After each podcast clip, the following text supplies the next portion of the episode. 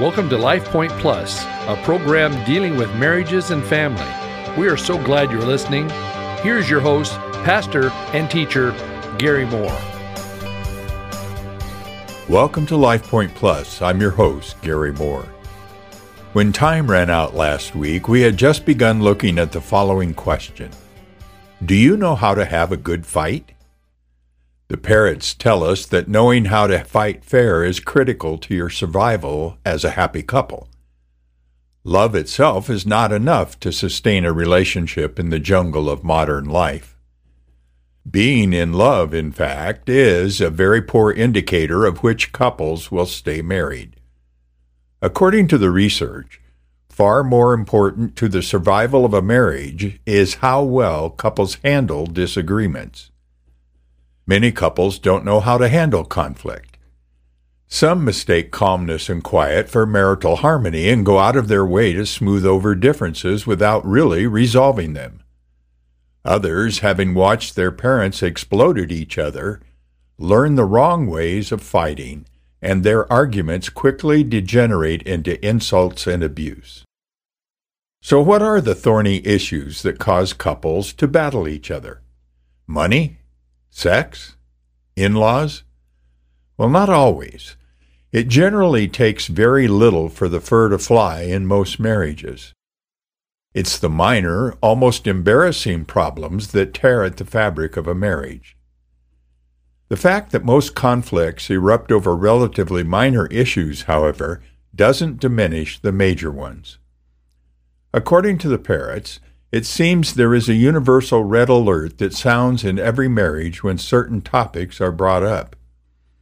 Both happy and unhappy couples struggle with the same topics, although the struggles differ greatly in intensity and frequency.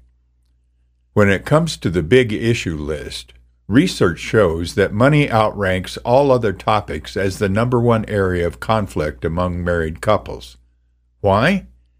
Because couples often have differing money styles, one being a saver and the other a spender. Some bring financial debt into the relationship. All carry some kind of financial fear. And couples are constantly faced with financial decisions that cause them to ask, whose money is it? You might be surprised to know that money fights are not a function of how much money couples have or don't have. Couples fight about money no matter what their income is. Some couples argue over whether to go to Barbados or Europe for their vacation. Other couples fight over whether they can afford a vacation at all. Higher incomes can reduce stress, but they don't stop the fighting. Most couples, regardless of income, have conflicting spending and saving styles. One will be the big spender, the other will be the penny pincher. According to the Parrots, talking openly about money matters is probably the most difficult problem you and your spouse will resolve. In fact, a recent survey of more than 1,000 married adults found that 32% of them said money was the most important issue for couples to discuss prior to getting married. As a certified Dave Ramsey counselor, I've seen some very interesting relationship dynamics as it relates to money. And I think there's another element that needs to be taken into consideration. Many times, money issues are blamed for relationship problems when money really isn't the underlying issue. However, whenever money problems are being encountered, they raise the tension level in the relationship. And when the tension level is raised, it magnifies all the other issues the couple is experiencing. Thus, the money problems might not be great, but they intensify the underlying relational issues. And since most couples aren't aware of or don't acknowledge the relationship issues, they blame money problems. If you're having trouble seeing eye to eye on finances, I highly recommend you enroll in Dave Ramsey's Financial Peace University classes. There are many locations throughout the Treasure Valley that host these classes, including my home church, Cloverdale Church of God. I want to talk now about 4 destructive patterns that couples take when they don't know how to have a good fight. And as I do that, I want to introduce you to Dr. John Gottman and what the BBC calls the Love Lab. Dr. John Gottman and his wife, Dr. Julie Gottman, set up a studio apartment on the University of Washington Medical School campus. This idyllic location on the Lake Washington Ship Canal is actually a psychology laboratory where couples come and spend a weekend being observed and monitored as they interact. Over 3,000 couples have done this. Beneath their casual clothes are monitors taped to their skin recording their heart rates. A different gadget measures their perspiration and galvanic skin response. Their every movement, facial expression, and conversation is videotaped by 3 wall-mounted cameras and watched by observers hidden behind one-way glass. The only areas not being watched by cameras or observers are the bathroom and bedroom. Each day they give blood and urine samples for additional hormone and other analysis. Using this high-tech equipment, Dr. Gottman and his team of researchers have been studying marriage for more than 30 years, identifying which ones will improve and succeed and which ones will deteriorate and fail. They are able to predict which ones will make it and which ones won't, with an accuracy rate of over 91%. Dr. Gottman can spot and track a couple's marital breakdown by observing how they handle conflict. There are 4 bad omens that appear in conflict that are a part of what he identifies as the 6 predictors of divorce. When these bad omens appear in conflict, danger is imminent. He calls these 4 bad omens the 4 horsemen of the apocalypse. These 4 disastrous ways of interacting will sabotage your attempts to resolve conflict constructively.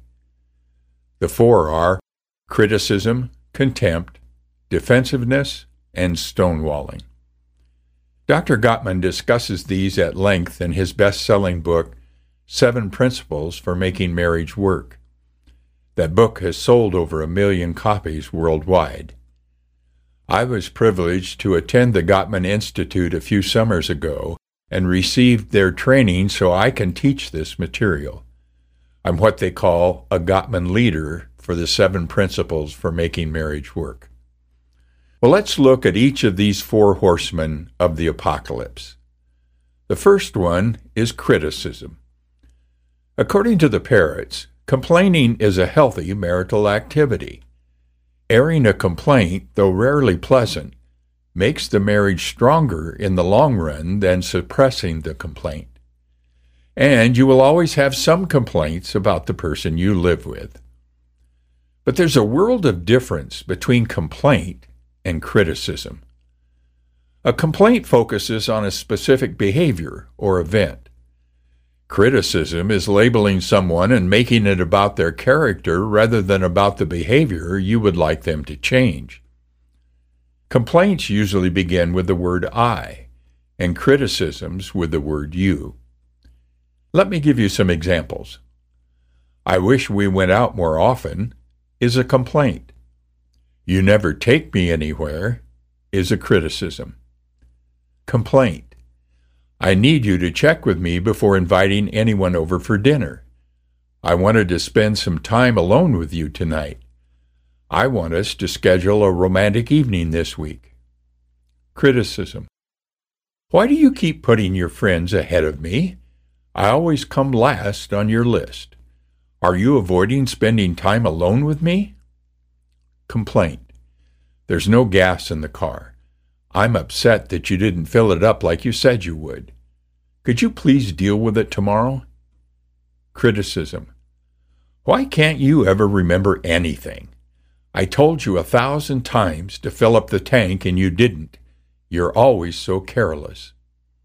Criticism is just a short hop beyond complaining, and it may seem like splitting hairs, but receiving criticism really does feel far worse than receiving a complaint. This first of the 4 horsemen is very common in relationships. So if you and your spouse are critical of each other, don't assume you're headed for divorce court. The problem with criticism is that when it becomes frequent, it paves the way for the other, far deadlier horseman.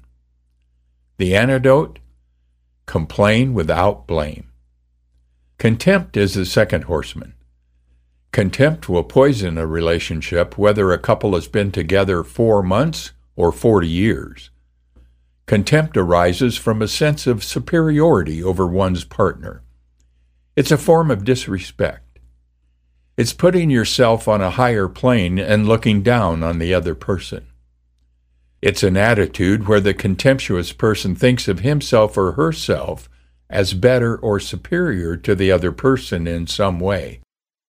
They may think they're smarter, neater, cleaner, more punctual, more considerate, more thoughtful, and more helpful.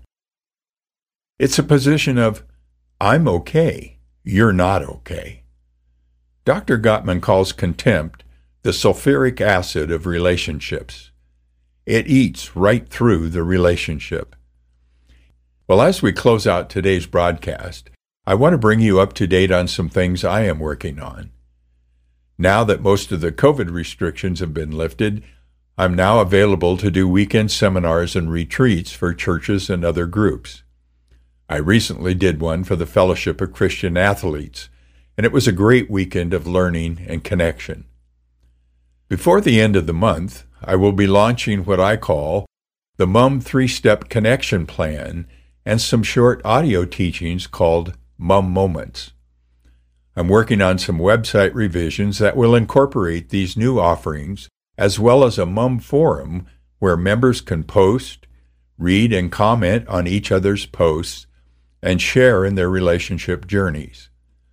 I'll be posting more information about the MUM 3-Step Connection Plan and the MUM Moments on my Mutual Understanding Method Facebook page. You can email me for additional information about the weekend seminars, and also for advanced information about the MUM 3-Step Connection Plan and MUM Moments. My email address is pastorgary@cloverdalechurch.org. Again, that's pastorgary@cloverdalechurch.org. And as always, I want to encourage you to attend one of the many Bible-teaching and believing churches here in the Treasure Valley. Have a great weekend. God bless. Thank you for listening today. This program is brought to you by Cloverdale Church of God. If you would like to reach Pastor Gary, please email him at pastorgary@cloverdalechurch.org. To know more about the church, go to our website at www.cloverdalechurch.org. Thanks for listening, and be blessed.